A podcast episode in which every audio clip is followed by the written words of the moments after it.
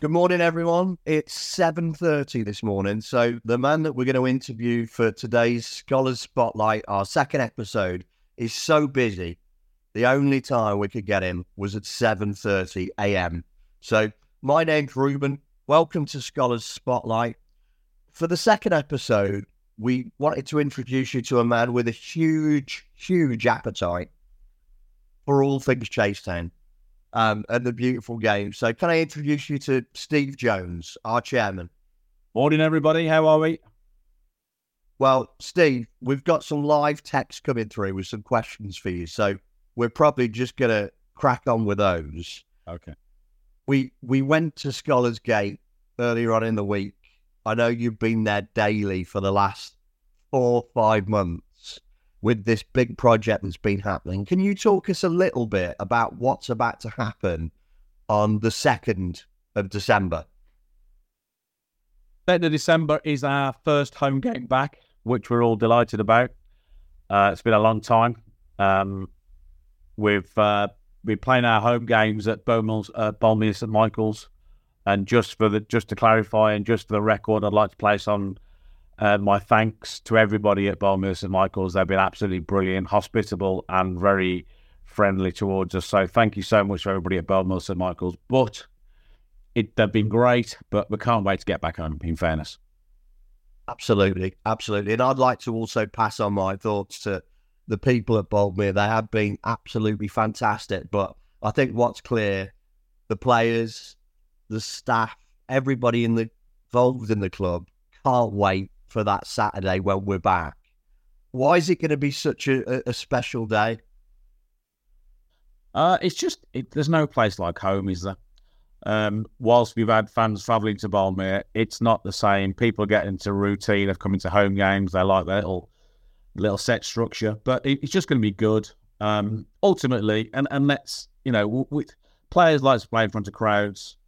Um, and, and the players certainly can't wait to get back. The staff can't wait to get back, and ultimately, from a commercial aspect, the football club can't wait to get back. Um, obviously, we've been paying for a for a, um, another another facility, and we've always mentioned how good they've been. But uh, you know, we haven't had any revenue, have we? Uh, we've had no um, ringing the tills through the bar on match days. So it's going to be good to get back. And as everybody can see on our social media, we'll be spending a fair lot of money. So it'd be nice to start getting some back in the coffers, to be fair.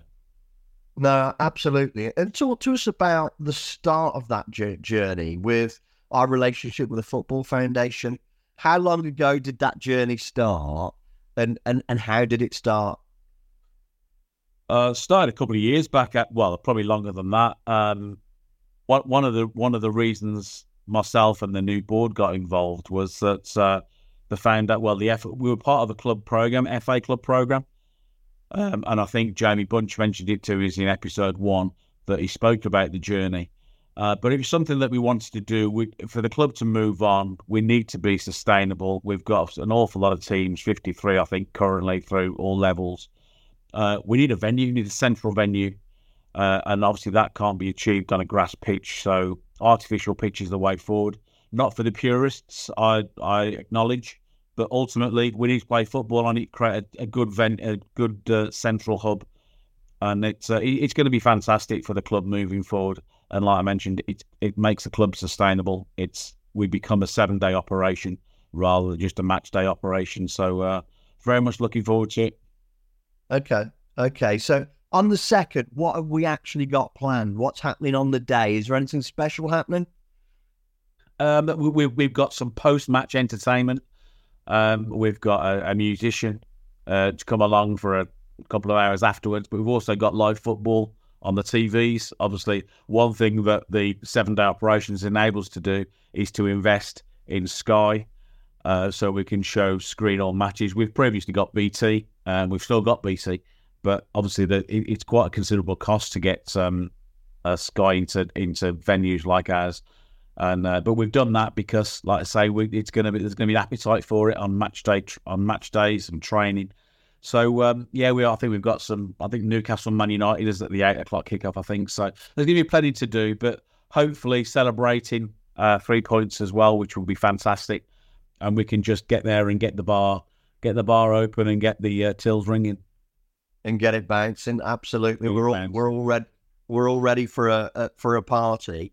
Um, talk to us. Every time I hear fifty-two teams, it just astounds me. Talk to us a little bit about the board and how they've helped make that happen, and the support that you've had from our strategic partners as well to enable this project to to roll out the way it has. Uh, yeah, it's very important, but it, it's one thing that we're all aligned. We have this um, we have this one club ethos, where from from juniors to pathway to first team, uh, we are one club. We're, it belongs to everybody. It's a, it's a community club.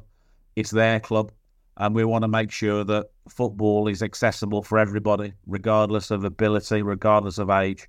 So starting from the mini kickers at, at, at, at four and upwards uh, we we can cover everybody. I, I, think people have seen as well. We've got some um, uh, we, have got some training this week for uh, for disability and and, um, and, and, and lads like that, uh, lads and girls. Um, starting at another one of the venues, and that again is open age from I think four to eleven. I think from um, from memory. So it's just very important. It's just key that everybody is involved and makes to feel welcome at, at the football club. Yeah, I think what I was getting at really is those kind of commercial partners, like the likes of Crown Highways, like Leicester's, MDL, Morgan and Bond. What have they done? Because I know it's not just a commercial agreement. I know behind the scenes, they're at the club all the time and they're immersed in this journey as well, right? Absolutely. Uh, we're very fortunate to have great directors and great corporate partners, to be perfectly honest it's bigger than money, isn't it? it it's it's it's investing not only in, in financially but also um, morally, and it, it's doing the right thing. Obviously, we reach an awful lot of people each week uh, through kids, through their support network, through parents, grandparents, supporters, um, and and it's just it's just doing the right thing. I mean. You, you, mentioned key players there, uh, and there are many. And apologies for anybody we've missed out but these it, it, it's the it's the actual feel of of uh, actual contributing and actually doing the right thing for the community. Uh, yes, the finances is important and absolutely vital to the way that the club progresses, but uh, but certainly a, a, lot of those guys and gals who, who sponsor us can look themselves in the mirror in the morning when they're shaving or brushing their teeth and just think they're doing the right thing because it's uh, without their support we are nothing. No, ab- absolutely. And we've got some we've got some questions here from the larger group. A lot of people wanted to know your top three favorite biscuits, which seems strange. But have you have you got top three? Oh, I will say that none none of them involve chocolate. I don't like chocolate. I'm not bad on chocolate. A little bit of jam. We've got some questions from some people that are involved in the media group. Lauren, uh, shout out to.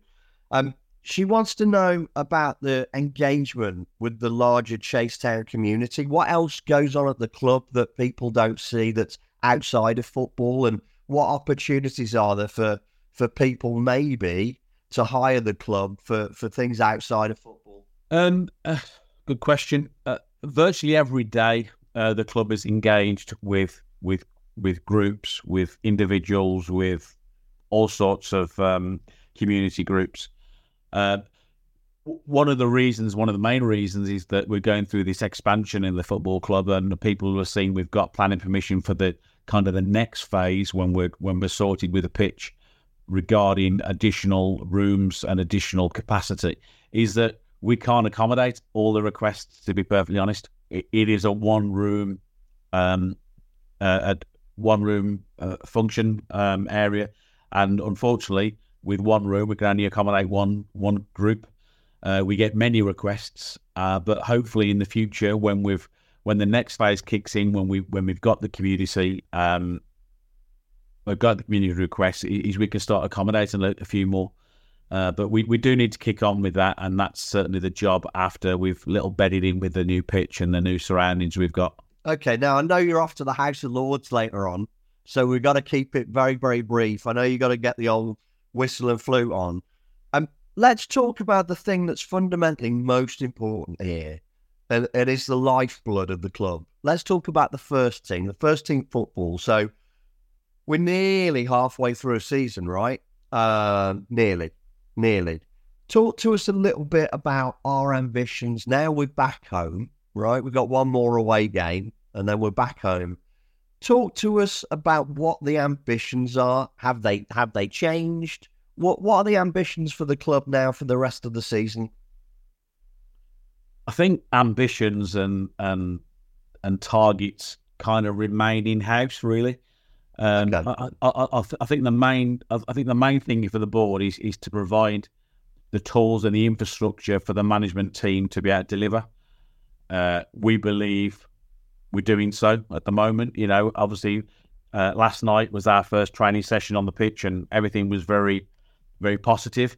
Uh, but we, we, just need to give them the tools to be successful. Um, yes, we, we all have aspirations, and nobody has more aspirations than the management team themselves from a first team level. So uh, those will remain private, but we, we we do have aspirations, and we do want to we we do want to improve. There's no specific time time frame on that. We just want to do organically.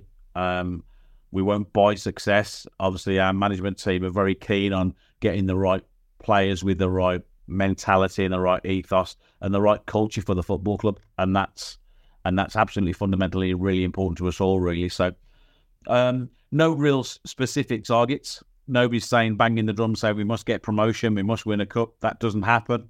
Uh, we just need to ensure that all the tools are there uh, for Swanee and the and the management team to be able to deliver. And uh, they're a great bunch of guys. They're doing great. And I say nobody's more happier than those guys to be back home and to start getting their uh, start getting some wins under the belt. Go on, you scholars. Okay, Steve. Well, listen. Thanks for your time this morning. I know it's a really busy time for you, and divorce has been on the cards at times. So,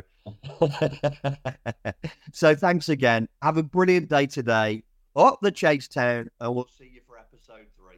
Yeah, thank you. And just to remind everybody that it is a big game for us on the 2nd December. Come on down, come and support us. Get on the turnstiles and let's get them tails ringing and let's just come and see what we've done. If if not only if not for footballing purposes, come out of curiosity and just see what we've done. Uh, hopefully, everyone will be pleasantly surprised. So uh, I'll see you all on the second.